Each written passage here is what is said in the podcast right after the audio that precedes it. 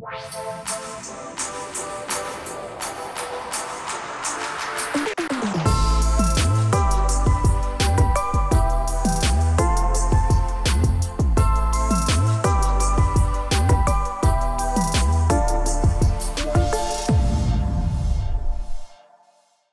Вера. Привет, Сергей. Ты одна из немногих, а возможно, единственная в мире, кто несколько раз стал мира чемпионом, мира калча чемпионом. Расскажи, во-первых, что это такое? Два раза, да, я становилась uh, Miro Culture Champion. Это наша программа внутренняя по я хочу сказать celebration, я не, не, не успела вспомнить русское слово. Давай по celebration. Переведут. А, представителей культуры. У нас нет истории, где мы открыто говорим, кто получил какой-нибудь новый грейд, кто получил новую зарплату, что иногда бывает в компаниях. Мы говорим про то, кто является представителем культуры. И это наше ядро, по поводу чего мы растем как там, в нашей культуре. И Culture Champions — это представители наших ценностей, которые, первое, выбраны ребятами самими, и это очень круто, потому что есть эффект какого-то признания общественного. И выбираются они разными путями. То есть первое — это выбранные ребята, второе — они классные коллабораторы, у них все хорошо с перформансом, то есть мы еще проверяем, чтобы там все было хорошо, что хорошо получается. И они выбираются путем голосования, они выбираются путем просто анализа обратной связи, когда мы даем друг другу обратную связь и привязываем это к ценностям. И это очень такой public recognition, опять я не знаю русского слова. И да, это было очень и неожиданно, и приятно оба раза, потому что когда мы запускались, первый Culture Champions я попала в категорию по представлению ценности уже, к сожалению, не помню какой. И второй раз у нас есть условие, что нельзя два раза подряд становиться, но через... Но ты в жюри, поэтому... один из циклов, да. Я анализирую просто, я делаю референс по перформансу, чтобы у нас, ну, все было как-то консистентно. И когда второй раз я была в номинантах, наш программ-менеджер Аня, она это сделала так, чтобы я не знала о том, что я была номинирована. Это был очень крутой сюрприз. Я реально не знала, что я буду в чемпионах. Это было очень, очень удивительно, от слова удивления. Давай попробуем проанализировать, что такого в Вере, как профессионале, что удается ей два раза подряд получать Мирокалча. Я уже сказала до этого, что я считаю, что там была ошибка. Два раза. Два раза в подсчетах. Но первое, мне очень мне дико дискомфортно это, может быть, думать даже, обсуждать, потому что мне кажется, что даже если это не ошибка в подсчетах, то видна какая-то одна часть того, что я делаю. А самое большое мое негодование это по поводу того, что, скорее всего, не видно всей командной работы, которая стоит рядом со мной. Ну, то есть все, что я делаю в компании, это всегда вовлечение очень крутых ребят, которые делают свою крутую работу, и мне дико неудобно, потому что мне кажется, что та часть, где я соприкасаюсь с нашими внутренними юзерами, условно за это мне говорят спасибо в виде каких-то фидбэков и а, вот этого признания, я вспомнила слово признание, но не учитывается факт о том, что это была огромная или не огромная, но просто очень крутая работа команды за этим. Я никогда ничего не делала одна. И я, более того, если я что-то делаю одна, я очень много факаплю во всем. И это всегда есть кто-то рядом со мной, кто это делает. Поэтому, с одной стороны, как концепция, мне это безумно откликается, история с культурными чемпионами, особенно когда это связано с тем, что, еще раз, мы не позиционируем какие-то достижения карьерные именно как вот промоушен и так далее, а мы во главу угла ставим культуру нашу, это безумно круто. Но в отношении себя это безумно дискомфортно, потому что, может быть, нам нужно менять и думать про команды, например, ну, когда-нибудь в каком-нибудь будущем, чтобы учитывать эффект командной работы, потому что команда — это тоже, условно, ядро культуры. Ну, в двух словах. Но потом будет также некомфортно, потому что команда одна ничего не делает, она делает с разными командами. Это да, это да, да. И все же, Давай попробуем порефлексировать. Просто чтобы понять паттерн э, человека, который в мира вот, является культурным чемпионом. У меня есть гипотезы, мы можем с тобой их повалидировать. Это будет проще. Давай. Я просто сравнивал себя с тобой, потому что я ни разу не становился, а ты два раза. Считаю это несправедливым, и это мы сейчас обсудим. Хорошее начало. Да. Первая моя гипотеза, что она такая культурологическая. Очевидно, что европейские, европейцы и американцы по складу своего характера и культуры чаще благодарят вообще, и чем русские. Ну, у меня нет данных, но мне кажется, что голосуют чаще наши европейские и американские коллеги, чем русские, потому что мы не привыкли. Для нас это как-то, ну, либо незначимо, либо нам просто стеснительно. Мы больше про негативный фидбэк, чем про положительный. Из, из этого вытекает следующее, что очевидно, что в международной компании, чтобы быть хорошим коллаборатором и вот этим человеком, нужно иметь хорошие скиллы на английском, ну и коммуникационные скиллы. Соответственно, например, у меня плохой английский, и я не могу эффективно взаимодействовать с множеством людей. У тебя хороший английский, ты можешь. И это, возможно, одна из каких-то важных частей успешно работают в компании. Этот есть эффект, это условно брать количеством, например.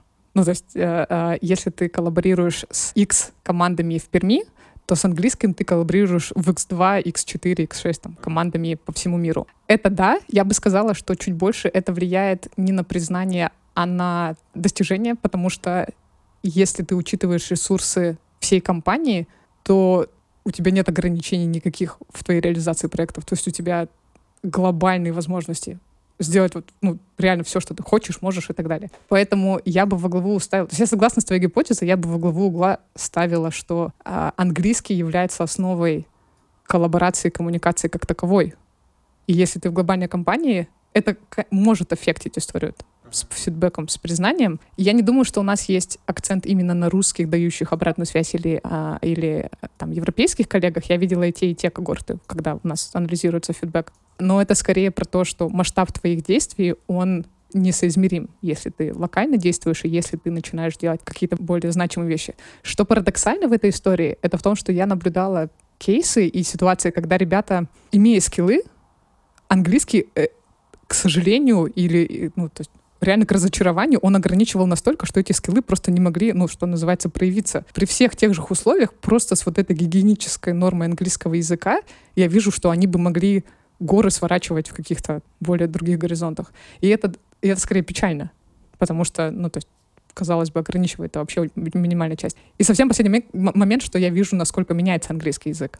И это тоже хороший тренд. То есть это в не... компании, в смысле? Да, да. Это не та история, что а, есть некая там, не знаю, дискриминация по какому-нибудь врожденному признаку, и все, ну, то есть ты заблокирован, например. То, насколько ребята, вырастая в английском языке, вырастают в своих уровнях и там вот этому влиянию, вот это самое кайфовое а, история. И у тебя тоже английский изменился, я видел. Быстрый фидбэк. Благодарю. И вторая моя гипотеза, она несколько дублирует первую, и то, что ты сказала про масштабируемость, что кажется очевидным, что мира калча чемпионом с большей вероятностью станет человек, э, степень влияния которого на бизнес, а на процессы больше, потому что область ответственности его шире. Условно, и я отвечаю за маленькую часть техбренда, ты отвечаешь как HRBP за гигантскую часть. Ну и понятно, что степень твоего влияния выше, соответственно. Вот. Понятно, что есть какие-то ребята, которые ковыряют жесткий хардкор бэкэнд где-нибудь, и большинство не знает об этих ребятах в компании, просто потому что невозможно это узнать. И очевидно, что чтобы стать им чемпионами, приходит их менеджер, скорее всего, и говорит, смотрите, вот этот человек сделал классную штуку. А про тебя и так все знают, ну, не, не все, но многие, потому что ты много с кем работаешь.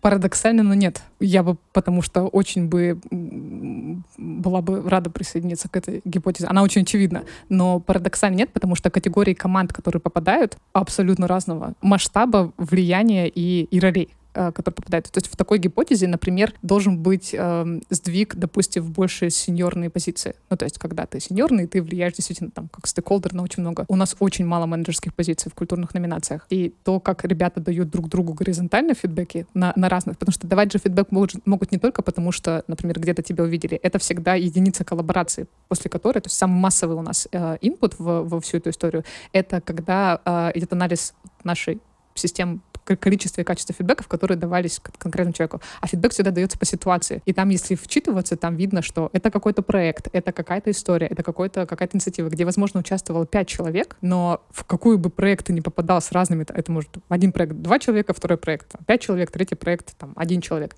Если все три вот эти категории дали тебе обратную связь, ты автоматически поднимаешься вверх по, по, по рейтингу. И моя вторая связанная с этим, например, моя, собственно, гипотеза была в том, что приоритизируются всегда так называемые суппорт-роли. Ну, то есть по своей деятельности я больше могу казаться, что я помогаю, и поэтому у людей могут, может складываться впечатление, что вот наверное, это и есть хорошо, чтобы номинировать. И тоже опять нет, потому что очень много инженеров, очень много продуктов, которые работают над очень специфическими задачами, и они попадают, ну, условно, вот в этот апвоутинг, Потому что, да, потому что учитывается именно единица обратной связи, именно привязки к ценностям, которая, которая была, вот олицетворение вот этой ценности. То есть, э, ну, то есть суммируя, э, такого эффекта не наблюдается, но он, это была бы хорошая гипотеза. Короче, вывод, ты просто классный человек, и поэтому два раза стало мира culture чемпионом. И это потенциально открытая э, опция. Потенциально готова к третьей номинации. Для, для всех. От, открытая опция для всех, я хотела сказать. Но да, но, но условно приятно. И я вижу всегда реакцию ребят, которые а, получают не, не очень понятно, как это потом утилизировать, потому что это тот, э, тот самый приятный recognition, который потом никуда тебе, нет никакого портфолио, которое складывается, нет никакого, там, это никак не влияет потом на оценку перформанса твоего. Но это какая-то очень странная, воодушевляющая история, потому что, наверное, да, есть какое-то признание. И ты не очень можешь ее отрефлексировать, потому что, ну, выделили, выделили. Ну, тут надо сказать, что а, эти ребята получают значки, Значки, безусловно. Которые уникальны, и больше их ни у кого в компании нет и быть не может. У меня дома хранилось, и я показывала дочке своей. Мне было очень приятно. Окей, okay, переключимся чуть-чуть с работы на детство. на детство. Расскажи, каким было твое детство? Наверное, первое слово самым стандартным. Все так думают. Такое а потом рассказывают какие-нибудь дикие истории. дикие истории. Оно было очень холодное в Сибири. А, давай отойдем от стандартного. А, потому что, да, я выросла в Красноярске. Прекрасный город, снежный и, и холодный, и очень теплые в воспоминаниях моих оставшихся я очень-очень обычную школу ходила. Интересно, что стандартные, как потом оказалось, когда я впоследствии работала, например, со школьниками, у меня реально оказалось стандартное детство, потому что я несколько лет работала со школьниками в разных программах развития. Я понимала, какие вообще возможности можно дать ребенку в школьном возрасте. И опять у меня была очень стандартная история. То есть я ходила в школу, э, ходила с братом, наверное, из-за ответвлений от стандартного, что у меня был брат во всей этой истории, и танцы. В смысле, вы учились с братом в одном классе? Мы близнецы, поэтому О. у нас 15 минут разницы, поэтому мы автоматически попадали во все э, единые возрастные категории, во все, что происходило в нашей жизни. А кто старше? А, он старше, он этим пользовался, когда нужно было мыть посуду, например. Mm. Расскажи, а бли...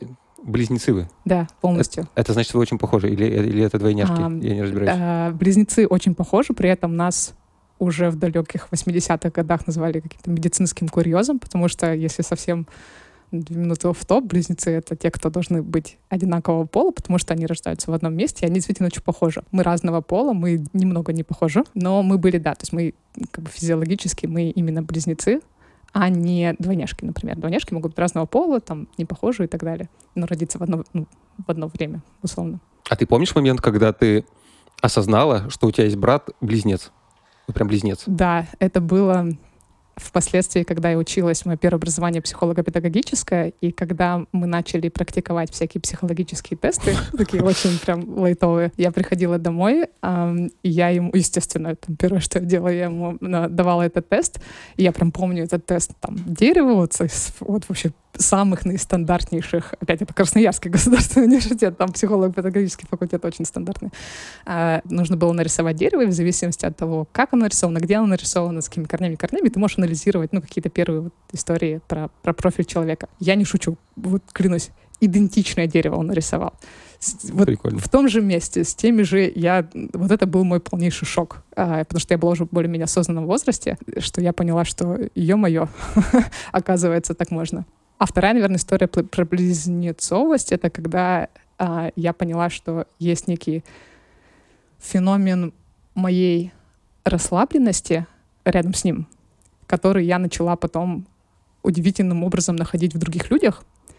И для меня это был триггер какой-то родственности. То есть это, я, и оно может быть абсолютно в разных вещах. А, это может быть про какие-то увлечения, это может быть близнецовость про взгляды на материнство, которые я удивительно нашла в коллеге подруги из Deloitte, например, потом впоследствии, где мы абсолютно схожи, и там есть несколько уровней вот этой близнецовости, когда ты можешь сначала об этом очень честно говорить и не бояться, ну, какие-то свои мысли высказывать, и у тебя, как мы любим говорить сейчас, полный safe space. В второй момент ты можешь про это иронизировать начинать, потому что это какая-то интересная история, когда ты а, вместе с рефлексией начинаешь понимать, насколько это странно и иронично одновременно. Ну, а третий, у тебя вообще нет границ, ну, то есть в каком-то ограничении себя, например, что не говорить, что не говорить. Когда есть такие области, это мог, опять могут быть, наверное, увлечения. У меня есть какие-то очень близкие и такие отношения по поводу книг, которые я периодически не полные книги, а какие-то фрагменты содержания, которые я встречаю, которые мне доносят вау-эффект. Это может быть материнство, это могут быть какие-то очень развлекательные истории. С братом мы до сих пор обсуждаем фильмы, и старшая сестра, мама очень не любят это, потому что мы, ну, у нас все анекдотичные истории, когда мы начинаем предложение с середины, например, потому что нам нет задачи рассказывать весь контекст, мы подхватываем друг друга и так далее. Потому что, ну, это у нас постоянно действующая коммуникация, да. Но это очень интересно, близнецовость в, не только в родственных эм, отношениях. А есть какой-то негативный эффект у этого? Ну, мы дрались очень. Ну, вы все братья и сестры дерутся. Да, да, да, да, да. Помимо этого, ну, у меня там нос был, наверное, сломан в детстве. Mm. Больше я никаких не помню okay. последствий. А, ну, и мне очень кайфово потом стало про там разные гендерные истории. Ну, то есть прикольно, брат. Ну, то есть дочка у меня сейчас очень просит какого-нибудь брата, сестренку. Я понимаю, что это было о, очень помогающей историей мне в детстве. Были в детстве какие-то школы, ты играл на баяне или что-нибудь? О, Хоккей? да. У меня все крутилось вокруг танцев, и я помню, что первое воспоминание, что нужно было, это были тоже там, далекие 90-е, нужно было учиться хорошо в школе, чтобы ходить и сейчас на танцы. Тоже а, ну да. А, а второй момент, а, нужно было а, соблюдать какие-то другие ритуалы, и вот музыкальная школа это была вот этим другим ритуалом, который нам с братом безумно не нравилось, потому что это было, ну, какое-то условное принуждение, я не чувствовала к этому. Passion. Passion, да-да-да. И это быстро прошло, и это единственное, что какой урок я из этого вынесла, никогда, наверное, ну, буду стараться так не делать. Наверное, все так тоже говорят, родители, стараться так не делать в отношении своего ребенка. Абсолютно точно, скорее всего, я повторяю тот же самый да, паттерн. Да. да, но ну, там была фортепиано, музыка, сольфеджио, музыкальная литература. Мне очень... Э, меня воодушевляли кто, э, э, ребята, которые там были, которые относились со страстью как раз, потому что я помню вот этот э, огонек в глазах, который он был, и который я не ощущала, наверное, вот, вот это основное воспоминание, которое у меня осталось с музыкальной школы, что у меня не было вот этого э, excitement, мы сегодня будем с тобой кидаться английскими словами, по поводу музыки, вот этого экстаза, который ты можешь получать. Но справедливости ради, наверное, потому что мне хватало эмоций, всех эндорфинов и вот всего пакета в танцах. И для меня, наверное, вся творческая история перешла в танцы. Тогда про танцы. Как ты в них попала? Это был осознанный твой выбор или тебя просто отдали? Абсолютно нет, пять лет. ну, полуосознанно мне нравилось выступать. Я в каких-то детских садах, я помню первое воспоминание, что куда-то меня там выбирали на какую-то белоснежку в каких-то постановках. Мне это безумно нравилось, ну, как, наверное, всем девочкам. А потом меня повели за старшей сестрой, потому что первая пошла танцевать старшая сестра, и меня дали в то же, в то же направление, в то же учреждение, а, ансамбль. Это был очень хороший ансамбль в Красноярске, сейчас существует. Брата туда тоже отдали, он успешно свалил через несколько лет, и это был хороший родительский ход, не заставлять его больше. А нам с сестрой прижилось, то есть мы танцевали вместе, она потом перешла после школы этот коллектив заканчивался в школьном периоде, и потом после школы она пошла а, во взрослый танцевальный коллектив. Меня пригласила тоже. Я после как раз по ее приглашению пришла, и там еще несколько лет после школы протанцевала. То есть меня всегда приводили, но мне это безумно сразу нравилось. Это были народные танцы, балет? Это были сначала, то есть сам коллектив танцевальный специализировался сначала больше на народных танцах, при этом у нас была очень хорошая классическая школа. То есть, что мне там безумно нравилось, что все занятия были очень хорошими, с хорошими качественными преподавателями, со всеми выправками и так далее. И огромное количество времени, ну, впоследствии это было каждый день, там, по вечерам и так далее. А на классику сам, сами постановки были сначала больше народные, потом как все коллективы начали вводить всякие современные истории. Потом в студенчестве я пошла танцевать тоже в коллектив народного танца и параллельно танцевала в самом университете, ну это тоже, наверное, все проходили, танцевала в коллективах а, уже современных, все вот эти действительно там хип-хоп и так далее. Я преподавала тоже какие-то студии же, тогда наплодились огромное количество студий в, э, на первых этажах домов вот эти вот и так далее. Меня куда-то пригласили, я какие-то классы вела, ну то есть получала за это деньги. И это уже больше, ну то есть впоследствии это больше уже были современные танцы. А в чем кайф для тебя? Как я вижу танцы, я не умею танцевать, но был, ходил в, на бальные танцы в детстве.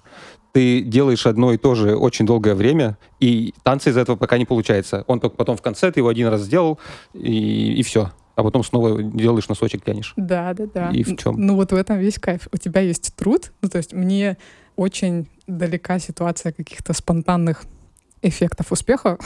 У меня так никогда не получалось. Поэтому мне безумно комплиментарная история, что ты сначала трудишься, у тебя не получается, потом у тебя получается. Это первый момент. Второй момент э, — это сами выступления.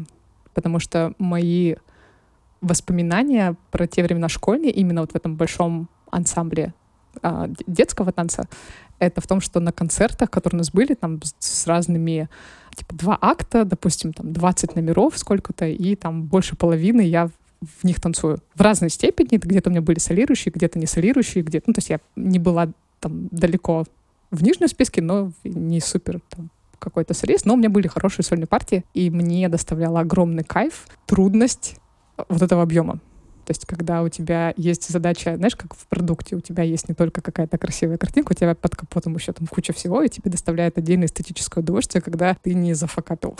все танцевал, все успел это взять, потому что там, допустим, минута на переодевание между номерами там и так далее, и это какой-то адреналин на то, чтобы физически прям реально успеть, и мне почему-то это доставляло огромное удовольствие, потому что я не просто танцевала, мне еще нужно было дополнительный какой-то супер челлендж для себя преодолеть.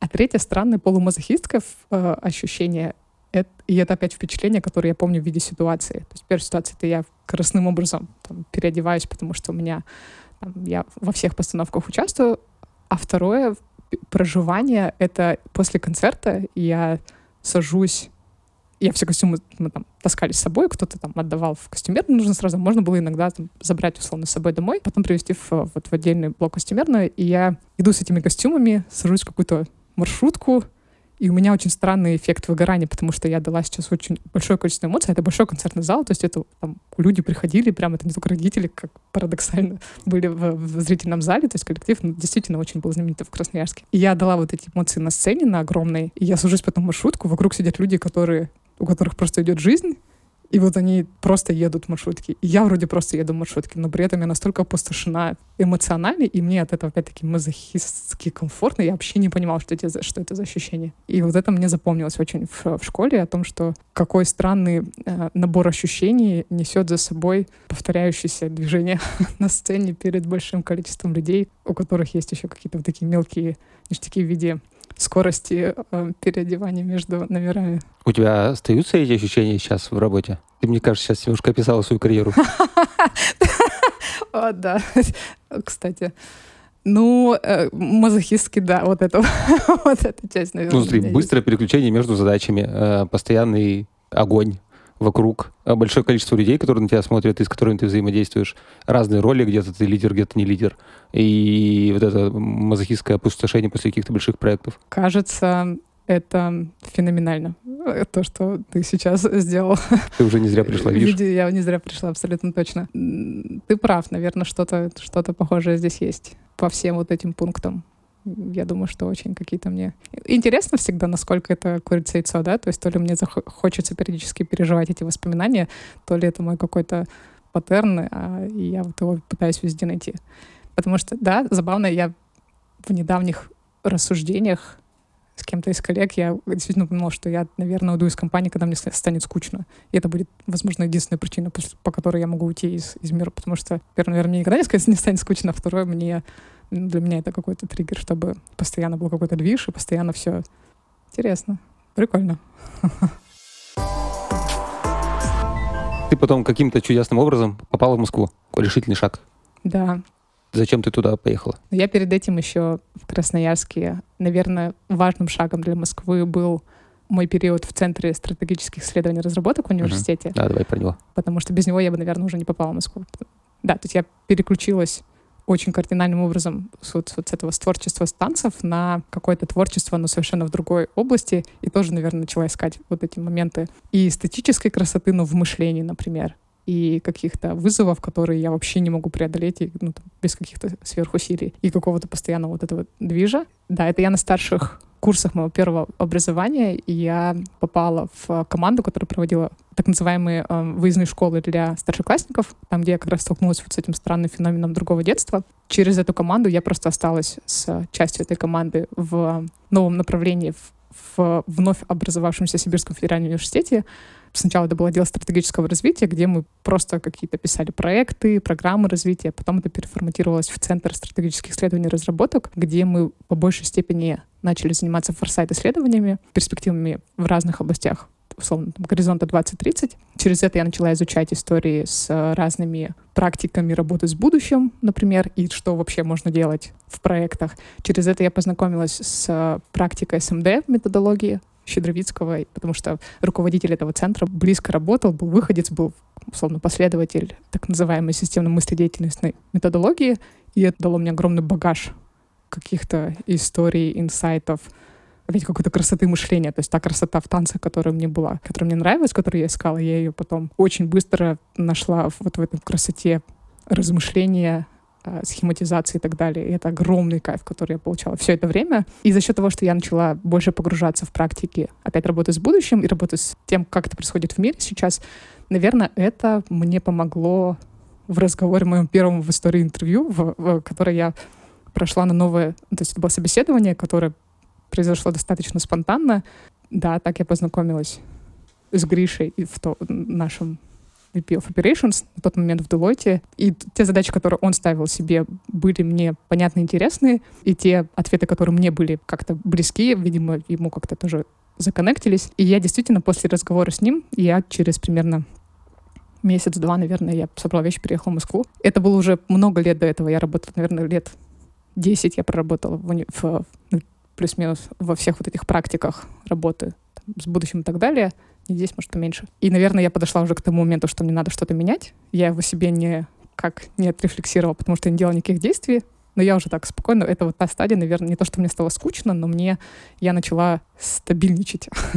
а это очень опасная история, когда ты начинаешь стабильничать, и тебе это становится комфортно потому что ты начинаешь терять связь с какой-то реальностью. И поэтому, наверное, просто все наложилось, и вот предложение, которое потом последовало, оно мне прям легло, и я, да, собрала вещь, приехал. Про красоту мышления. Объясни, что это значит. Как понять, что вот это мышление красивое, а это некрасивое для тебя? Ну, наверное, можно начать с, с красоты человека. То есть вот что для тебя красота человека? Это, наверное, какой-то набор внешних признаков, но, наверное, после 30 начинаешь думать, что красота человека — это еще какие-то истории с тем, что внутри, с какими-то проявлениями, которые тебе комплементарны. Так вот, красота мышления немного похожая история. Это когда тебя сначала завлекает сама область, например, про будущее. А вторая история — это когда у тебя есть понимание, ну, условно, наверное, уровня поглубже. Если совсем в примерах, то та же история с СМД-методологией, с Щедровицким, это, это момент, когда все, что происходит вокруг, мы начали анализировать, и я, по крайней мере, там, столкнулась с тем, что можно анализировать через схемы. Схема — это визуальная рефлексия. То есть ты, по сути, можешь выложить из головы и обсудить что-то, что ты не видишь внешне. Как и в красоте человека, тебя начинает это цеплять настолько, что-то внутри, сидящее в человеке, что ты вообще не можешь понять, что, потому что, ну, вроде бы это, не знаю, там, ни глаза, ни нос, ни, ни уши, но, но тебя это настолько цепляет, что ну, ты прям какой-то экстаз получаешь, удовольствие. Так вот в истории со схемами с вот этим визуальным мышлением сильно цепляло, что я могу дойти настолько дальше в понимании чего-то, продвинуться, условно, за, за, за вот этой внешней красотой я могу продвинуться подальше, когда я начинаю это видеть в схемах. Что я имею в виду? Я до сих пор поддерживаю связь, связь вот с, с ребятами, с коллегами, с командой из вот этого центра стратегических исследований. Езжу в Красноярск, когда с ними встречаемся. Последнее наше обсуждение оказалось мечтаний потому что я как истинный представитель после 30 когорты, ну, у меня без шуток была там история, что я не могу понять свою мечту, то есть что есть для меня сейчас там какая-то история с э, целью, с мечтой, жизнью и так далее, ну, все вот эти э, стабильные истории. И когда мы с ним начали обсуждать, мы обсуждали историю с феноменологией мечты, то есть что, например, для нас, для нас у нас очень хорошая история с безопасностью в команде, что можно про это спокойно говорить, что для меня есть мечта, что там слушать для а, другого коллеги, что есть мечта, а потом это перекладывать в схемы. В схеме выясняется, что есть история с сознанием, что у нас в нашем сознании есть принцип мечтаний, как он закладывается, например, видеть, как это, кто еще начинает влиять на твои мечтания, как условно, есть такое понятие методологический человечек. То есть ты переносишь из себя в, вот в эту схему, и ты видишь нечто больше, например, как еще можно конструировать, например, мечтание. И какой-нибудь следующий уровень — это, а что есть мечтание в поколенческом аспекте? Потому что если ты посмотришь на какую-нибудь схему мечтаний у нас, где мы не знаю, что мы там сейчас делаем, мы там реализовываем амбиции родителей, там вот это вот все. Если взять за гипотезу, что сейчас поколение растет без навязанных амбиций родителей, ну, то есть я не транслирую, не, не хочу транслировать моей дочке историю, что тебе что бы то ни стало, нужно там сделать XYZ. Что у нее будет мечтание? Ну, то есть может ли она мечтать достигать чего-то, например. Или ее мечтания будут касаться экзистенциального какого-то проживания счастья. И это будет ее, например, там, поколенческое мечтание. Ну, то есть, э, возвращаясь к твоему вопросу, история с э, красотой мышления, схематизацией — это момент, когда можно за каким-то внешним проявлением куда-то поглубже копнуть. И для меня она почему-то стоит близко, когда ты вот в человеке видишь какую-то красоту, а потом у тебя вот этот вау-эффект, когда красота — это внутренняя, а не... И ты нашел что-то большее, чем просто какая-то внешняя оболочка. Кажется, что это очень абстрактно звучит. Нет, я сейчас понял, что ты когда описывала про мечтание и про эту схематизацию, это же, по сути, терапия. Это методология мышления. То есть это терапия, да, но в терапии ты понимаешь свое самоощущение сейчас. В методологии мышления ты находишь конструкцию этого мышления, ну, суть этого какого-то ну, явления. фундамент, паттерны, вот это все. Собственно, цель терапии, по сути, такая же. Ты должен, ну, как я ее понимаю, сконструировать какое-то, понять свои паттерны и научиться дальше самостоятельно их развивать, не развивать, убирать, заменять. Пожалуй, да, соглашусь. Ну да, в моем понимании для меня терапия, когда я ее нахожу в каких-то, например, текстах, это немного похожая, да, история, когда я останавливаюсь в прочтении этого текста, и все, что в моей голове начинает происходить, это вот какой-то, да, переход от феноменов, которые были в моей жизни, как я их проживала, к каким-то схемам, как это вообще существует. Ну да, немного похожая история. Интересно. Ты еще сказала, что у тебя бывает состояние вау-эффекта, когда ты читаешь какой-то фрагмент книжки. Э, да. Можешь какой-нибудь пример привести? Вау-эффекты странного характера у меня были в детстве, а, когда я читала Гесса, Степного волка, Игру в бисер. Они были странные вау-эффекты, потому что я проживала какие-то эмоции не одиночество, а вот что-то какой-то, ну, некий эмоциональный фон после книги. Это был вау-эффект больше, наверное, эмоциональный. Вау-эффект именно вот этого полутерапевтического, полу вот этого методологического э, истории парадоксально у меня от, а, отсигналили в книгах Курпатова. Казалось бы. У меня такое ощущение, что... За, запикаем этот момент. Запикаем этот момент, что я читаю какую-то популярную психологию журнала э, Лиза, колонку, так есть, и нахожу какие-то э, инсайты, которые мне, да ё-моё, э, ну так же нет. Но э, что справедливости ради, ну, процентов 20 э, его работ. Ну, то есть остальные 80 я проматываю, потому что это какая-то э, ересь.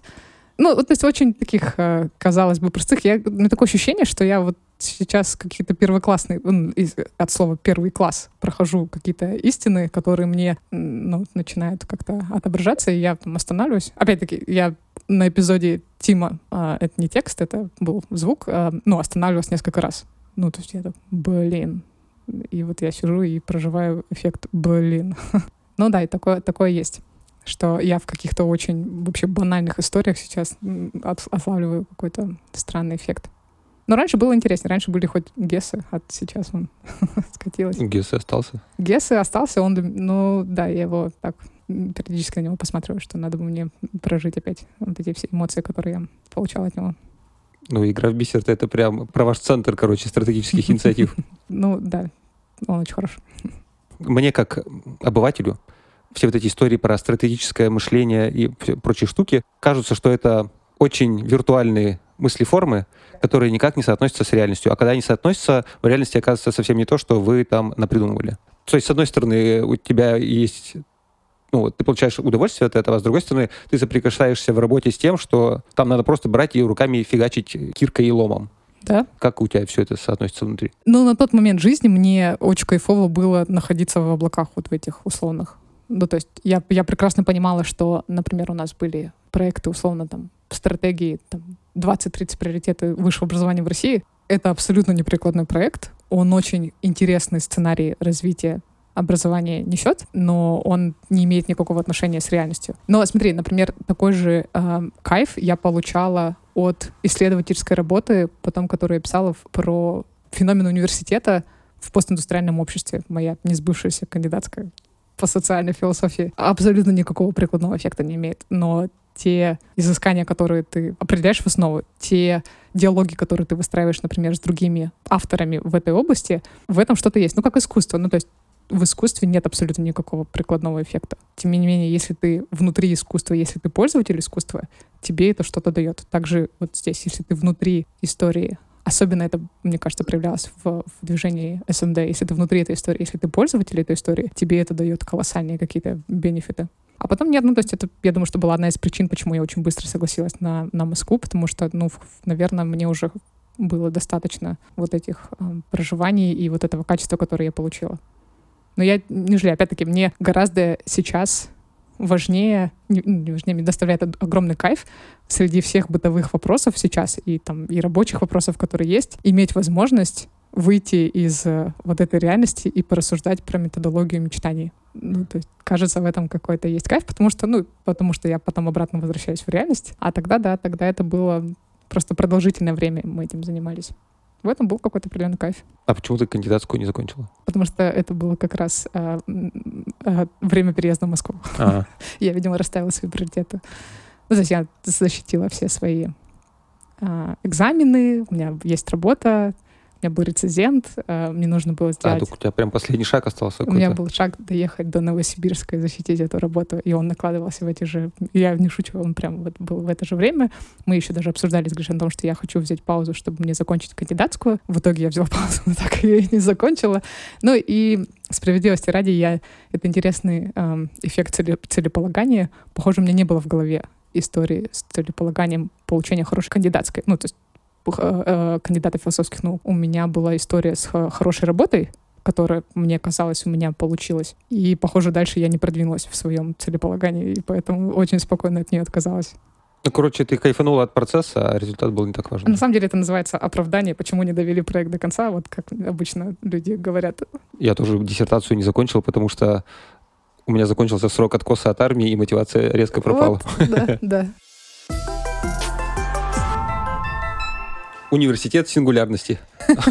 Неведомая штука. Что это такое и как ты с этим связана? Это организация э, в Штатах. Тайная. Тайная, э, масонская. Э, объединяет в себе несколько функций. Реального университета с программой обучения, акселерационной площадки и некого, я бы сказала, наверное, такого конференционного агентства, потому что производит очень много саммитов, интересных конференций и так далее. Объединено вокруг идеи развития, то есть не сингулярности, как казалось бы, а идеи развития общества, которое трансформационное. То есть не просто так, что будет завтра, условно, тренд, а именно там, шаг 2040 какой-нибудь, какие-то кардинальные изменяющиеся истории человечества. Есть истории там, с космосом, есть истории с какой-нибудь а, биохимией, есть истории там, а, с, там, с poverty, то, как человечество, например, меняется, как помогает а, разным слоям и так далее. Существует уже много лет, то есть это не новая организация, и интересный феномен, потому что, с одной стороны, мне был он интересен, потому что он попал в мою диссертацию как такой университет нового типа. Это реально университет, и он коммерческий, то есть это не высшее учебное заведение государственного там, и так далее. Это именно университет, где есть новые формы мышления и есть предпринимательские схемы, потому что они, опять объединяя в себе акселерационные площадки, они а, выстраивают очень хорошую качественную экосистему работы со стартапами, которые как раз вот влияют на там, развитие общества и так далее. Рэй Курцвелл, все истории, которые вот, очень были популярны в свое время, сейчас тоже, наверное, какой-то оставшийся тренд. Он и был, условно, сооснователем вот этого университета вместе с Питером Диамандисом. И да, и в радар моего внимания он попал как раз в момент моих вот исследований про образование будущего, про то, как оно будет строиться, какие есть формы, как вот такой университет нового типа, где, ну, первое, нужно отходить от форм просто мышления и там размышления про то, что сейчас происходит, и там научения навыкам, каким-то новым формам, там, в том числе предпринимательским, и выстраивать уже какие-то практические к тому вопросы про то, что а, где вот эти теории там переходят в практику, кажется, что это очень хорошая, качественная конструкция, где теоретические размышления могут прийти в практику именно в виде стартапов. Это в двух словах. А так, это очень крутая история, ее можно смотреть, воодушевляться. Ты с ним как-то взаимодействовала, работала? Да, у меня был первый момент, это когда, да, я просто начала про них читать, то есть я, мне кажется, из-за университета сингулярности вы, выучил английский язык, потому что я его, ну, опять стандартное э, детство не так, чтобы я его много учила. Все тексты про, про университет и от университета были только на английском языке. Я очень рано начала его как-то там, как, когда попал в поле радар. Ну, то есть я из, от базового английского перешла в какой-то более интересный, потому что мне очень интересно было понять смыслы, которые они закладывают. Там много всего слушала, смотрела. То есть это был первый момент, когда я просто в теории его взяла как конструкцию для ну, я, команда, опять-таки, а, мы его изучали как феномен. А потом, когда я уже переехала в Москву и выяснилось, что в Москве гораздо больше возможностей для коллаборации, я соприкоснулась, поучаствовала в открытии так называемого чаптера в России. То есть это первый в истории чаптер в Москве. а, некое представительство университета сингулярности. Чаптер — это форма распространения университета на, по миру, когда можно пройти определенный процесс, то есть его нельзя просто открыть просто так, если ты хочешь. Нужно пройти определенный процесс, опять, что мне безумно нравилось, что я его прошла, а, дошла до конца. Уже были очень крутые формы работы с Singularity до этого, то есть я ни, никаким была не первооткрывателем, были классные программы обучения, на которые, например, там можно было пройти конкурс в России и поехать в университет обучаться. То есть вот такого формы уже были, до этого ребята делали, но именно форма чаптеров, она как раз это то, что я сделала вместе с командой во время Deloitte, то есть мы открыли да, первый, первый чаптер в Москве, назывался Moscow Chapter э, Singularity University. И мы начали проводить метапы. Наш первый метап был на Sputnik Day в октябре. Это день тоже там исторический, мы делали, опять сейчас, мне кажется, это вообще не rocket science, а тогда было очень кайфово, что мы подключались а, и общались с представителями НАСА, у нас были какие-то очень интересные спикеры, и мы это все делали под эгидой некого будущего. И вот эти, наверное, я, как опять все, мне кажется, в детстве читала очень много научной фантастики. Я там, фанат Буджолт автора, и мне это казалось, что это какой-то очень крутым эффектом проживания будущего. И вот второй этап моей жизни сингулярити — это в том, что для меня, вот если меня спросить про какое-нибудь мое достижение, я, наверное, скажу, что вот это открытие чаптера в России — это мне доставляет удовольствие перечисление моих достижений от жизни. То есть я отошла от этого проекта, когда я перешла в Миро. А ты как-то сейчас связана с этой темой? Нет. Не с чаптером, а вообще с университетом сингулярности и с... Нет, и мне это, наверное, может немного не хватать начинать скоро. Но я кардинально, да, когда я переехала в Пермь, я кардинально изменила вообще все в своей жизни. Ну, в том числе я перестала взаимодействовать вот прям вот слово совсем с комьюнити, с какими-то историями там около сингулярити, обсуждениями, тусовками и так далее. Да, поэтому сейчас вообще никак не присутствует. Ну, кроме как я остаюсь прям подписана, я читаю статьи, мне это безумно все нравится. Диамандиса я люблю очень слушать про его размышления про образование и про детей а, будущего, как это опять, что будет меняться в поколении, в его понимании, мне это безумно нравится. А было что-то, что вы обсуждали, и это через какое-то время сбылось? Ну, тогда, я помню, много лет назад были очень классные воодушевляющие выступления, которые начинались с э, всяких автоматизаций.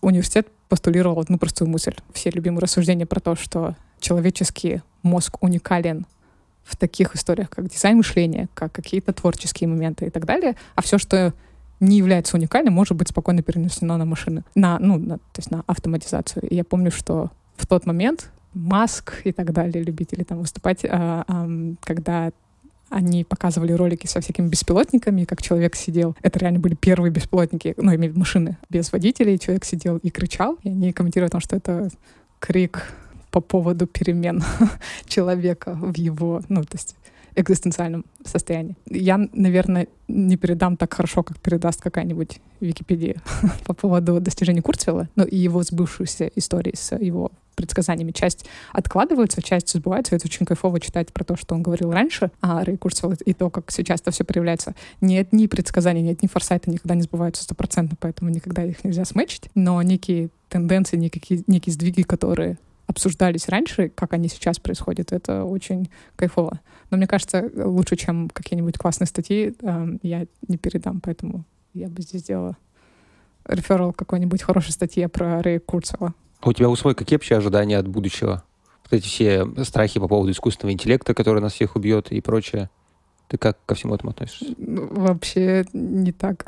А как? У меня странная картина будущего связана с эстетикой а, и некой красотой проживания этого будущего. То есть я рисую себе истории с очень понятными э, и красивыми формами автоматизации и человеком, который начинает понимать свою уникальность. Ну, потому что, первое, наверное, он уже не единственный интеллект на планете Земля и так далее. Это вот тоже очень кайфово, когда мы начинаем понимать это, что мы опять не единственные э, интеллектуальные особи. А второе, находится некая уникальность и, и некая красота проживания жизни. Может быть, это связано с тем, что я сейчас проживаю, и я пытаюсь найти вот эти феномены красоты сейчас в, ну, в своем окружении. Под красотой я имею в виду вот, вот это ощущение красоты и то наслаждение, которое ты получаешь здесь и сейчас от себя, от окружения, от какого-то стечения обстоятельств и то, как ты это чувствуешь, красоту. Я никогда наверное, раньше не думала, что так можно чувствовать красоту. И вот у меня будущее связано с некой такой человеческой пониманием, что есть нечто большее, чем просто попытка симулировать автоматизацию, что сейчас, может быть, мы делаем, например, со всеми мануфактурами, к, вот, к переходу более такого проживания качественного жизни. Ты «Солярис» читала, смотрела? Конечно, да. Я просто подумал сейчас про этот океан, который, ну, возможно, что одна из форм такой качественной жизни — это форма океана. Ну, в метафорическом смысле. Да. Просто какое-то пространство всего, которое там, Да. порождает образ. Либо мы будем как мультики Валли.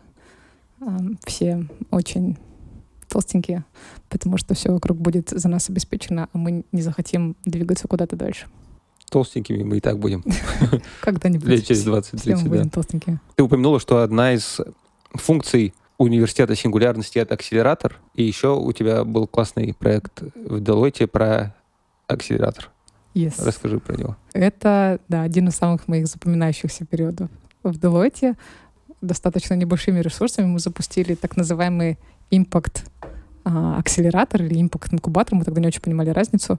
Сказали просто импакт и импакт. А, В общем, проект по разработке импакт стартапов. Начнем так. Главное, чтобы много английских слов было. Чтобы много прекрасных английских слов. Дальше, слушай, там была история с дизайн-мышлением и так далее. Да, если в двух словах, это был шестимесячный проект внутри, то есть это не внешне, это внутри для сотрудников самого Deloitte СНГ. История, когда можно было заявиться с идеей по поводу... Идея должна была быть связана так или иначе с глобальными целями ООН в области развития давай, 2030. Они очень понятны, хорошо описаны, там есть очень классные истории. Идея очень простая. Ты заявляешься со своим предложением в виде проекта, там, условно, идей. Она может быть инновационной, может быть просто интересная. Ну, то есть не обязательно какой-то супер инновационный прорыв. А ты относишься к какой-либо из целей, либо к нескольким, чего бы тебе хотелось, куда бы тебе хотелось продвигаться. И ты проходишь программу. Если ты проходишь первый отсев конкурсный, то ты вступаешь в программу, и у тебя появляется возможность довести свою идею от, собственно, идеи до какого-то прототипа. И это, так как это все в, рабочее, ну, либо после рабочего времени, это было достаточно долго, чтобы нам не отвлекать от основной функции Deloitte консалтинга. А, Это была долгая программа, мы приглашали внешних экспертов, то есть ты можешь пройти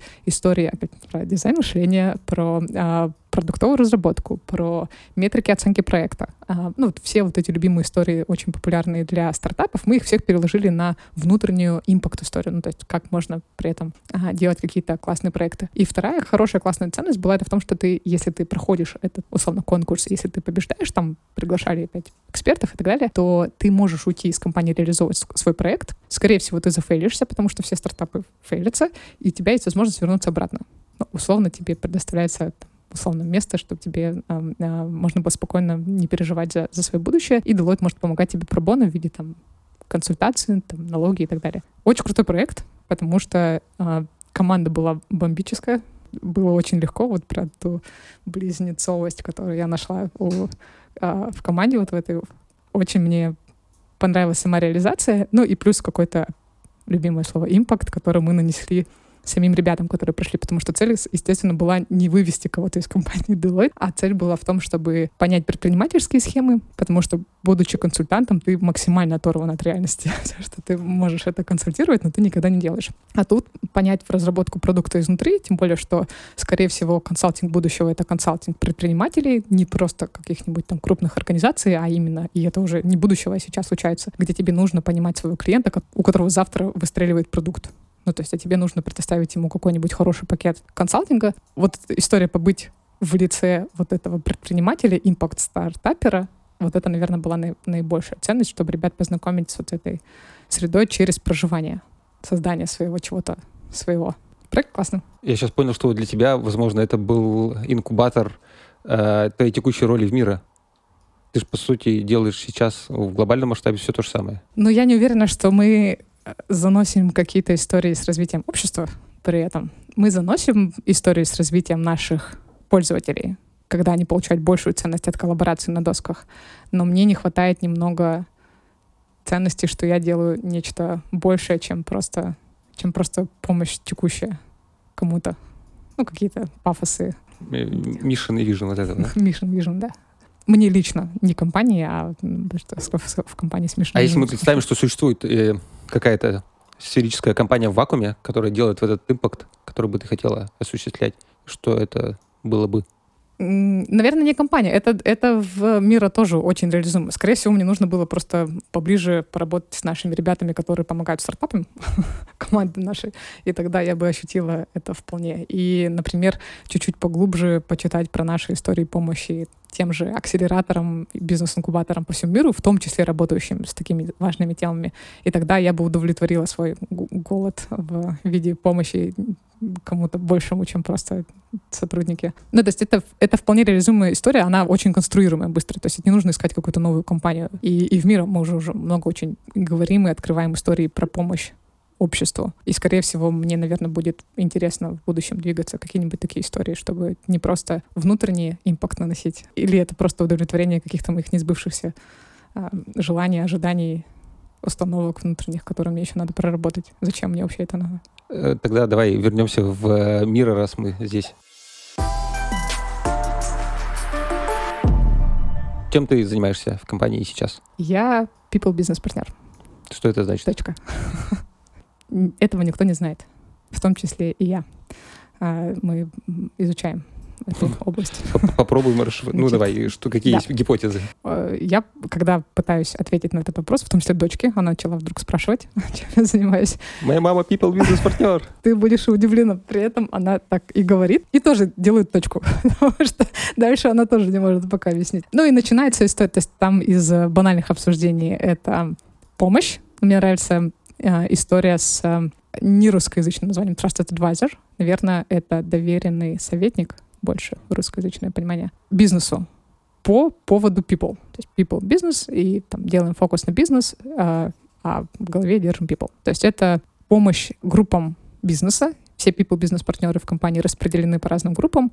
Ну, при этом работаем понятном месте, но мы понимаем некую специфику бизнеса через там чуть более долгое проживание вместе с ними, понимание инсайтов, понимание, что у них происходит. Помогаем приоритизировать, что бы им сейчас было нужно, ну, помимо всех операционных процессов по типу performance review, там, проведения опросов, сбора данных, каких-нибудь экзитов, анализов и так далее. То есть это такая есть бытовая часть people бизнес-партнерства. Наверное, наверное, более интересная часть — это помощь в выстраивании приоритетов, либо хотя бы приоритетов из текущих уже предложений от People Team, то же самое, чтобы сейчас нам очень важно было, например, там, занести, внедрить или от чего отказаться именно этой категории бизнеса, чтобы сейчас больше, лучше, интереснее перформить. Вот такое интересное название. А ты можешь в одном предложении сформулировать цель твою, ну, твоей роли, задачу глобальную? Я пока не въехал. Когда я смогу, Тогда я и сформулирую. Но я все-таки начинаю все чаще возвращаться к слову «помощь». Ну, представь себе IT-функцию в компании. Вот какова цель IT-функции? Производить продукт. Нет, IT а, внутреннего. Который... А, вну... сисадмины условно? Да, да, да. Компьютерщики. Компьютерщики. Ну, их задача в том, чтобы все девайсы работали, и никто на это не отвлекался, а делал свою работу эффективно.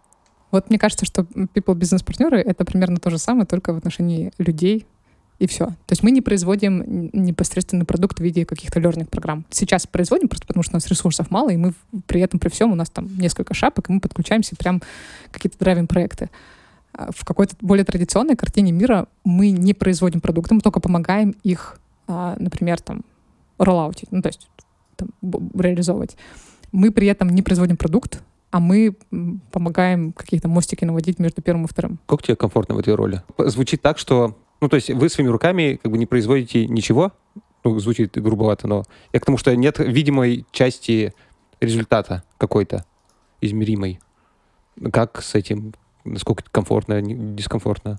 Ну, мне немного комфортно сейчас а, в гиперросте, потому что ништяки гиперроста — это в том, что это не единственное, что я делаю. Вот это бизнес-партнерская функция. Я параллельно там действительно как PM включаюсь в какие-то проекты, например, там, чтобы мне как бизнес-партнеру поучаствовать в анализе перформанса, в результатах performance review, мне нужно провести этот performance review. И вот когда я провожу performance review, я снимаю шапку бизнес-партнера и надеваю шапку какого-нибудь PM. И, ну, просто делаем проект performance review. И вот это всякие ништяки project менеджмента они отрабатываются.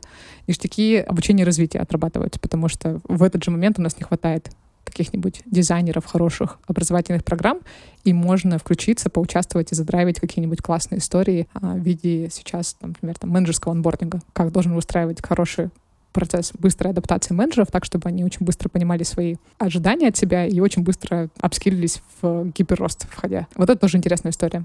То есть я пока отхватываю моменты около бизнес-партнерские, но при этом как бизнес-партнер я могу быть э, благополучателем.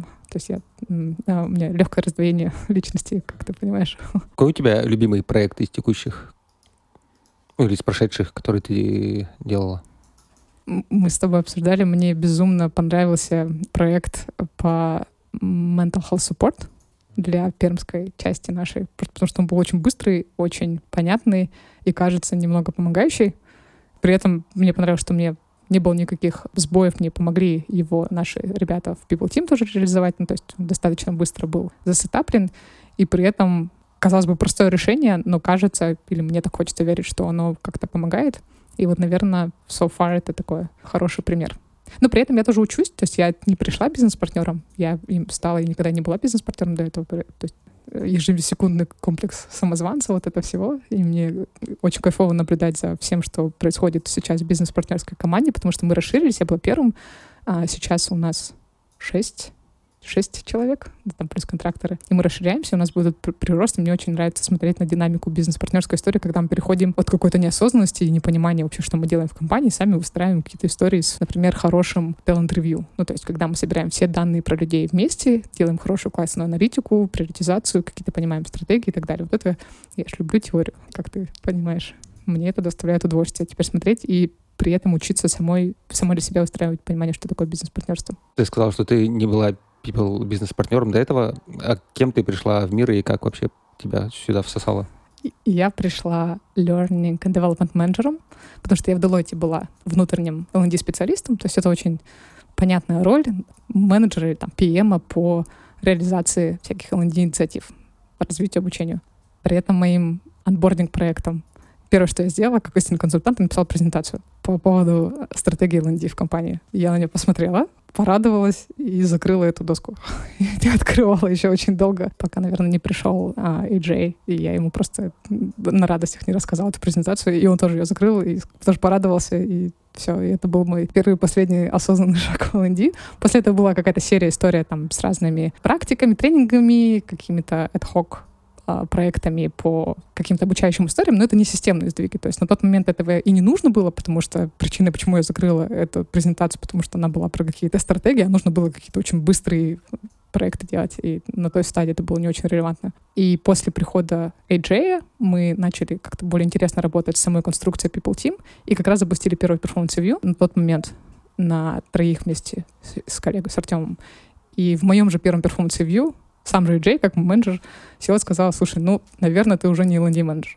наверное, надо как-то что-то менять. Вроде как у тебя нормальный коннект с менеджерами, давай подумаем, нам в любом случае, как компании, нужны бизнес-партнеры. То есть это достаточно традиционная история, мы ничего не выдумали, бизнес-партнеры, HR, бизнес-партнеры существуют, это хорошая функция в хороших традиционных компаниях. И вот он предложил, наверное, мы будем двигаться в бизнес-партнерские истории. Если тебе интересно, давай подумай. Конечно, интересно.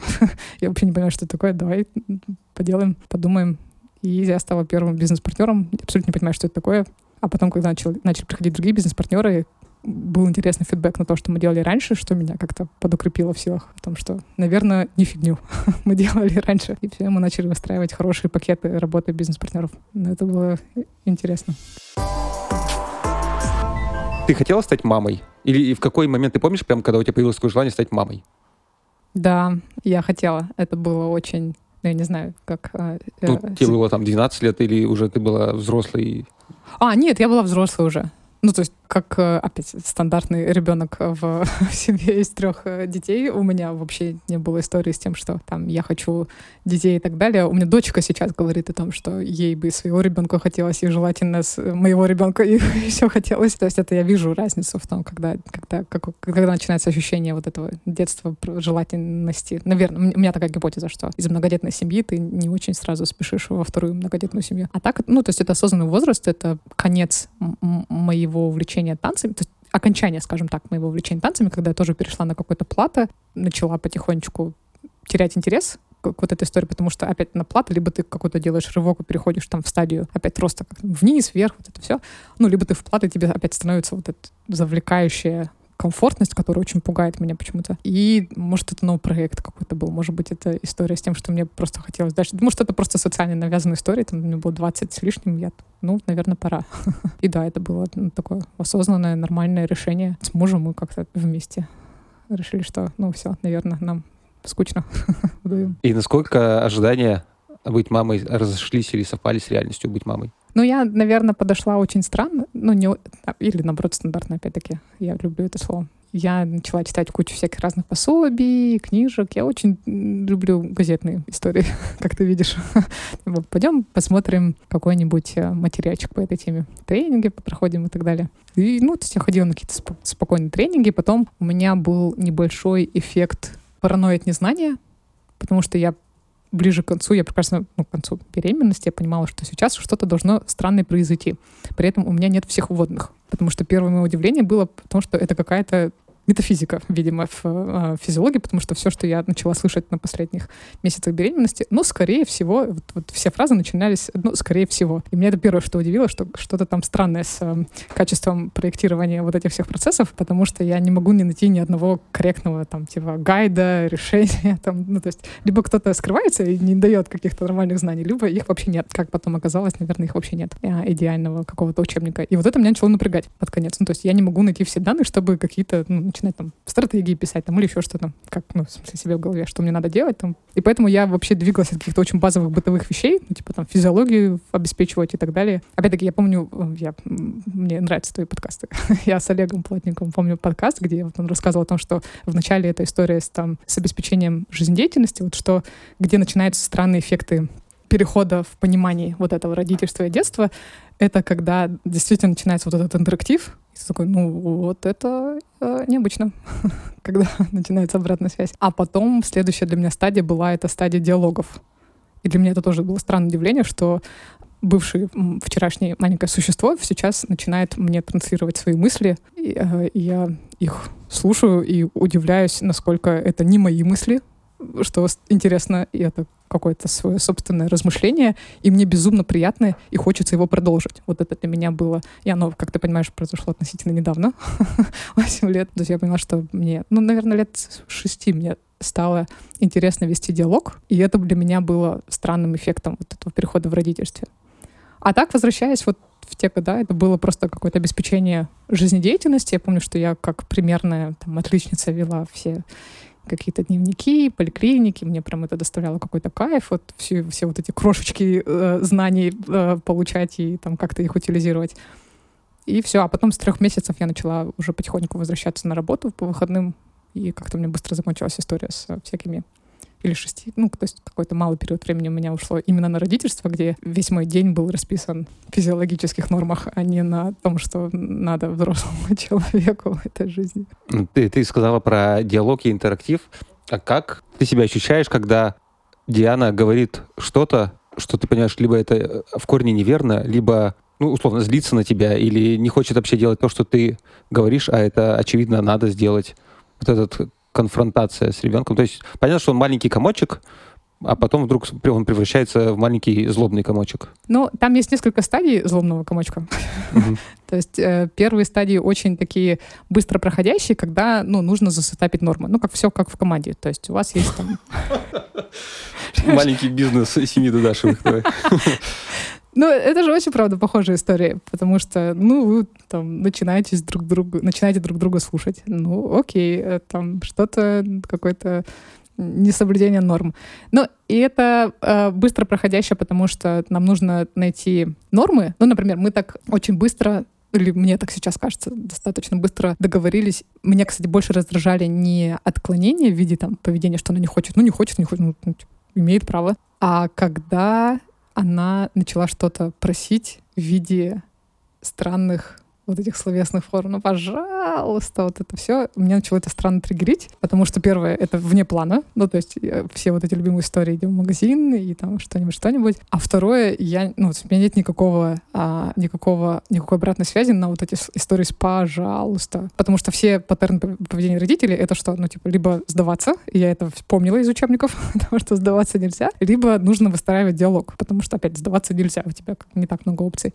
И я помню, что первое, меня это начало эмоционально выводить на какие-то реакции, а второе, что мы с ней начали договариваться о том, что она не использует вот этих странных конструкций, а она предлагает аргумент. И она очень быстро выучила слово «аргумент». Второй момент, она выучила слово развитие между аргументом и условием, потому что она очень быстро начала перекидываться не на аргументы, а на «если ты мне это сделаешь, то последует вот это». И стало попроще, потому что в некоторых случаях у нее реально хорошие аргументы и мне стало проще реагировать. Ну, то есть для моих рефлексов это было понятнее, вот этот момент. И вот с этим стало попроще. А так, ну, все стандартные истории про то, что не слушается, ну, они как-то опять попроще проходили. Ну, то есть не слушаться, не слушаться. Из- из-за того, что она сейчас не пойдет спать, мир не остановится. Что она пойдет попозже. Опять я сижу на звонке, все равно я не самая показательная мать в этом плане. И зачем мне требовать э, показательности от ребенка, если я сама очень гибко подхожу к своим бытовым условиям? Ну, то есть это же несправедливо немного. В школе то же самое. Ну, то есть окей, если у нее двойка, давай подумаем над исправлением, а не будем упарываться, что это не пятерка. Ну, не пятерка, не пятерка. Ну, то есть каких-то таких историй нет. Единственное, что я никогда не потерплю, это не гуманности, и для меня это будет выводиться тоже на какие-то, наверное, эмоции, потому что у нас были первые диалоги по поводу отношения с одноклассниками, по поводу того, как ей вести себя в коллективе или как не вести себя, где я вижу, что у меня, ну, тоже я начинаю переживать. То есть у меня переходит из рационального в какой-то эффект вот эмоционального, и этому с ней, это еще очень много предстоит, думаю, с ней обсуждений и интересных диалогов по поводу того, что есть человечность, что есть какая-то коллаборация. Наверное, а, не переход на триггерные зоны личности, я не знаю, как это объяснить. То есть есть история с коллаборацией, есть история с конфликтами мне очень комплементарны конфликты, которые, ну, все как вот в истории, там, продуктивные конфликты всегда приходят, приводят к развитию. Невозможно развитие без конфликтности в себе, там, в людях и так далее. Поэтому конфликт продуктивный, когда он на хорошей основе, там, с, с выходом во что-то новое, это очень крутая история. Человечность — это какой-то абьюз конфликтности, когда ты ставишь в углу угла какие-то не, не принципы. Ну, то есть, например, вместо того, чтобы разруливать конфликт, ты можешь переходить, ну, то есть мы представляем детскую среду, опять-таки, если вернуться к, к, к примеру, то ну, на какие-то триггеры персоны или еще что-то. То есть я окей иметь конфликты, и я окей для нее иметь конфликты. И более того, мне очень важно, чтобы она умела отставить свою точку зрения, если это конфликт с преподавателем, например, или с учителем. Его нужно анализировать, там, понимать, где тебе, ну, где я очень спокойно могу подходить к тому, что она отстаивает свою точку зрения и идет наперекор преподавателю меня, и вызывали и к завучу, и, ну, то есть я к этому очень спокойно отношусь. Если это приходит нормы какой-то этики, для меня это очень важный сигнал, что это, ну, то есть ты себя самого разрушаешь в этих неэтичных поступках, а я очень не хочу, наверное, самое большое, что я для нее не хочу, это то, чтобы она проживала вот эти моменты себя в неэтичности. Они, безусловно, будут, наверное, я просто хочу их оттянуть как можно дальше, чтобы она их попроживала сама и порефлексировала. Потому что в малом возрасте это немножко опасно без, без рефлексии. А мне кажется просто, что в раннем возрасте как раз это менее травматично, чем во взрослом. Потому что, условно, укусить одноклассника в 9 лет и сделать что-нибудь неэтичное в 20 — это очень разная степень неэтичности. Физиологически, помнишь, у меня нос сломан был. Мне с этим спокойно. То есть если это драки, если это еще что-то. Наверное, я говорю про целенаправленные какие-то вещи, там, обзывательства, еще что-то такое. Вот Мне это... просто кажется, что как раз отсутствие ну, низкий уровень рефлексии у детей, ну, ниже, чем у взрослых, приводит к тому, что они легче это проживают, и не обязательно они потом станут плохими людьми ты, когда взрослый с высоким уровнем рефлексии что-нибудь делает плохое, это может вообще повернуть тебя в такую бездну. Да. А когда ты маленький, ты, ну да, поплакал, сделал, сделал, и все, да, и на да. этом все закончилось. Так что, может, и наоборот, это э, советы от доктора Сергея. Скорее всего, я экономлю свои силы на э, разруливании всех этих ситуациях, и поэтому я так пожалуйста, не делай этого, говорю я ей простым языком через все вот эти витиеватые э, вещи. А ты сказал еще, что вы как команда там есть эти э, стадии команды, шторминги, вот это все. Норминг, сейчас какая стадия? Да. Я думаю, что мы в той, я думаю, что мы в той, в той стадии перформинга, который очень скоро бомбанет новым штормингом, потому что она, я кому-то тоже рассказывала, типичный восьмилетний ребенок, который один день как три года, второй день как 16 лет, и вот эти все проявления 16-летних подростков, я, ох, я в предвкушении, что сейчас начнется веселье, поэтому, да, мне кажется, ну, то есть сейчас это очень крутое проживание осознанности с ее стороны. И опять мне безумно интересны вот эти диалоги, когда она что-то говорит, когда она эмоции проявляет, потому что я, наверное, мало проявляла эмоции в, в детстве, в жизни, и поэтому мне безумно кайфово, когда есть рядом человек, который проявляет эмоции. Не просто физиологические, э, детские, а именно эмоции прям. И вот это очень круто. И диалоги. А, но почему-то мне кажется, что вот еще года два, и у нас начнется закрытые двери, оставь меня в покое. А, вот это все. Мне кажется, что сейчас родители забивают. Забивают на родительство? Да. Ну, то есть, первое, мне кажется, что есть хорошая теория родительства, а, как и все теории. Как и все теории. И мне безумно интересно слушать и наблюдать, как эта теория коверкается у работающих ребят, у которых страсть к работе, а не страсть просто к родительству. Потому что когда ты как-то меняешь приоритеты в жизни, считается, что ты... А, ну, Плохой родитель? Ну, типа да. То есть ты... ты к тому, что э, я много работаю, и поэтому я плохой родитель. Ты э, вот к этому сейчас к вопросу подбираешься. С этого я начинала э, э, несколько лет назад, э, но мне сейчас больше интересны феномены, кто как с этим справляется еще. Ну, то есть как, например, ребята, у которых реально кайф от чего-то другого, начинают или передавать этот кайф своим детям, или как-то балансировать с этим кайфом и с родительством. Как ты с этим э, справляешься? Ну, пока никак.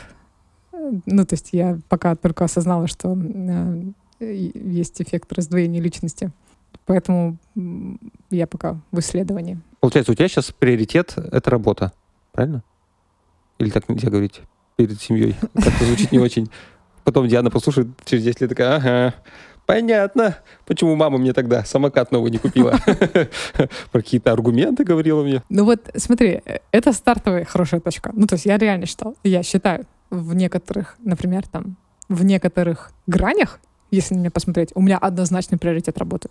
Ну, то есть тот факт, что я отдаю предпочтение вечернему звонку, а не приготовлению ужина, наверное, о чем-то говорит. Ужин можно купить. Приоритеты расставлены. Совершенно точно. И вот, вот это размышление о том, что ужин можно купить, оно продолжает интересную ветвь. Ну, то есть... а, я, когда был маленький, я рос в 90-е в маленьком городке, и мои родители работали на заводе, и бабушек и дедушек не было.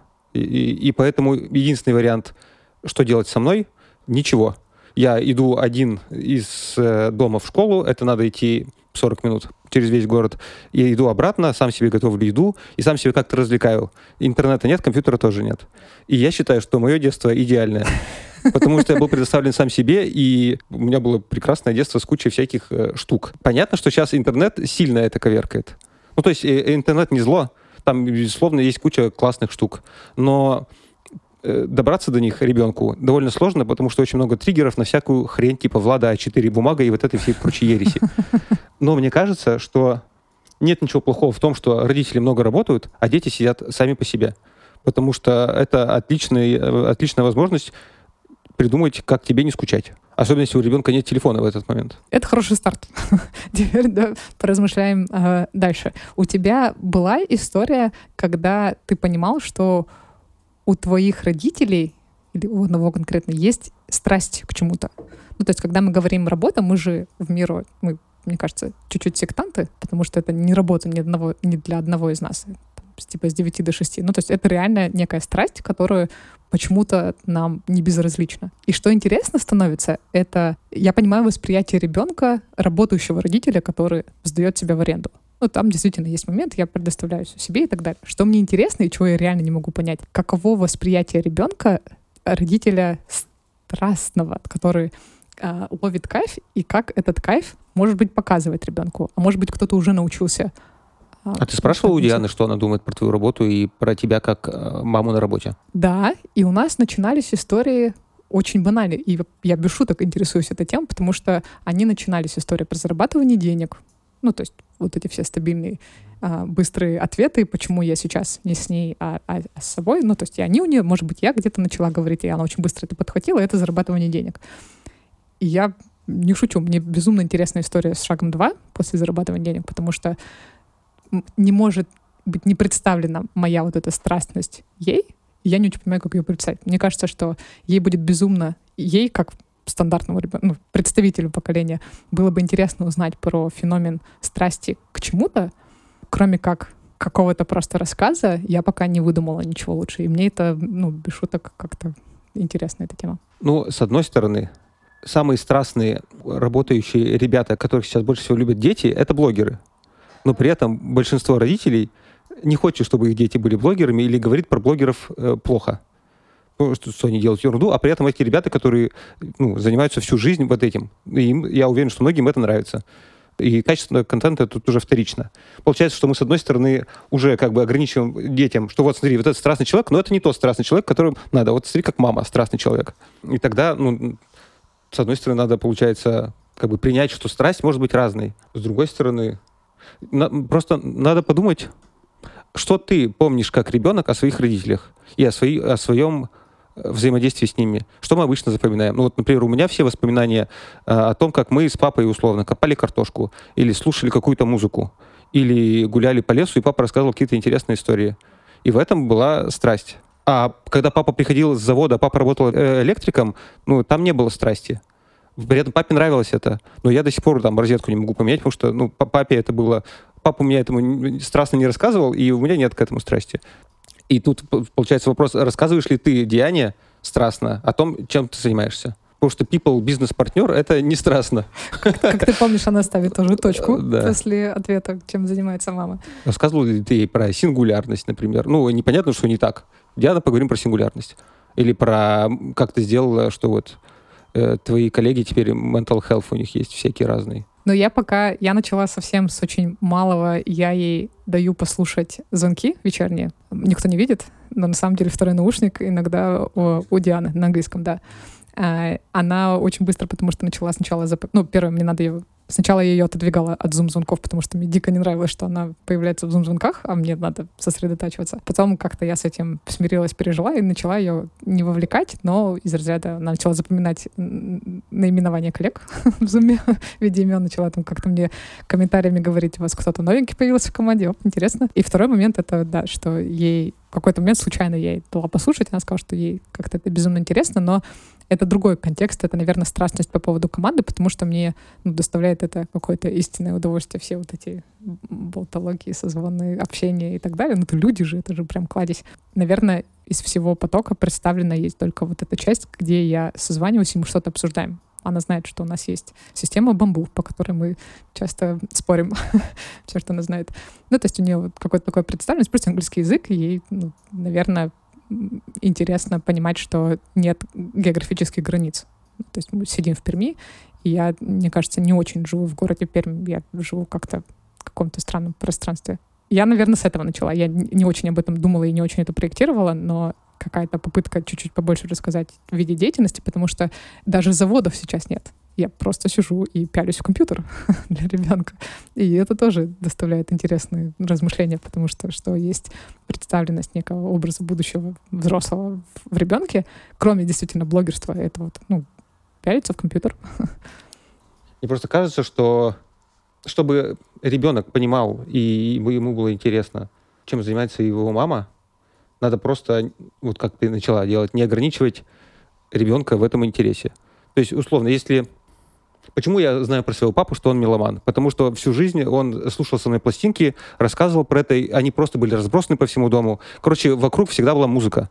И поэтому я знаю, что мой папа любит музыку, и я ее тоже полюбил. И также с работой. Если вокруг всегда одна работа, и мама про нее с тобой разговаривает и показывает, смотри, вот это вот стикер, а это сервер, условно, этот продукт, а это стратегия, и смотри, что это такое. Ребенок какой-то момент начнет это понимать. Возможно, ему это не понравится, но он запомнит эту большую часть.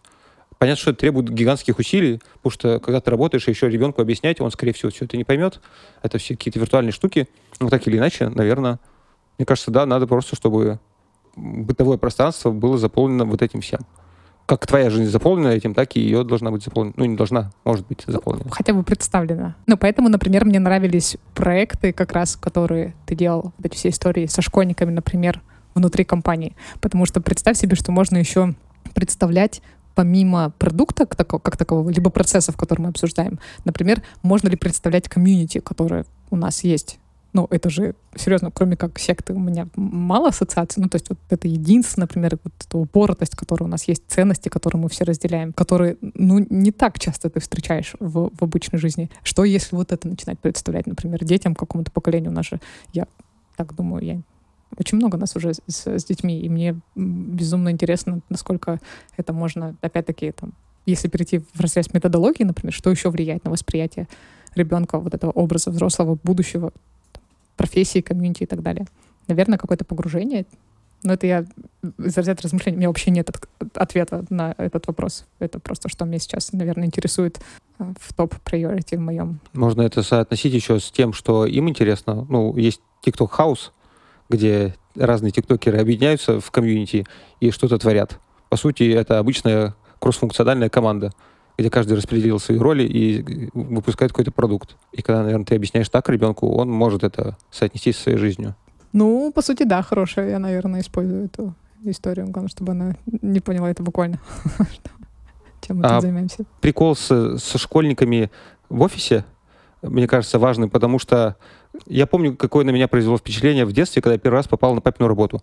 Он был диспетчером, и там энергетическим, или как это правильно, не знаю, называется, и там было много всяких лампочек, они горели, там лежали какие-то спецовки, которые пахли взрослыми мужиками, и я, для меня это была такая сказочная атмосфера. И сейчас я вижу, когда вот дети к нам иногда приходят э, в офис, и они там смотрят, о, куча компьютеров, или какие-то дядьки бородатые просто стоят и смеются, и пьют кофе на работе. И для них это вообще разрыв шаблона, потому что для них работа это, да, ты, папа куда-то ушел, потом пришел, деньги принес. Что там в промежутке вообще тьма. И мне кажется, да, это самое главное. Какие-то бытовые штуки. То есть я бы не стал говорить с ребенком про миссию, стратегию, про какие-то слишком теоретические, долгоиграющие планы.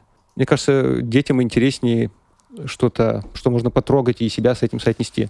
Вот компьютер, за ним можно сидеть. Если ты сейчас сядешь за этот компьютер, вот у тебя тоже есть свое место, где ты уроки делаешь. Ты за него можешь сесть, и это тоже твое рабочее место. Ты его можешь оборудовать так, как хочешь. Вот у нас на работе можно заказать стол, там, лампочку, фикус поставить. Вот сидишь и работаешь. Вот смотри, у тебя тоже так можно сделать. Да, да, как образ деятельности. Ну, мне кажется, в более старшем возрасте можно, потому что в подростковом ты же начинаешь думать про какие-нибудь интересные субстанции в этом мире. А, и здесь заносить какие-то интересные истории с... А, я опять по-русски не помню, вне рамок какой-то команды, которая может существовать и делать the next big thing. Ну, это как-то тоже может интересно, наверное, отсигналиваться в, в голове о том, что, опять, не существует никаких границ. Ну, вот прям физически, потому что доска не имеет границ, не имеет границ потенциал коллаборации, который ты можешь делать на доске. Но это постарше. Помладше это да. Это уже 30 плюс. 30 плюс,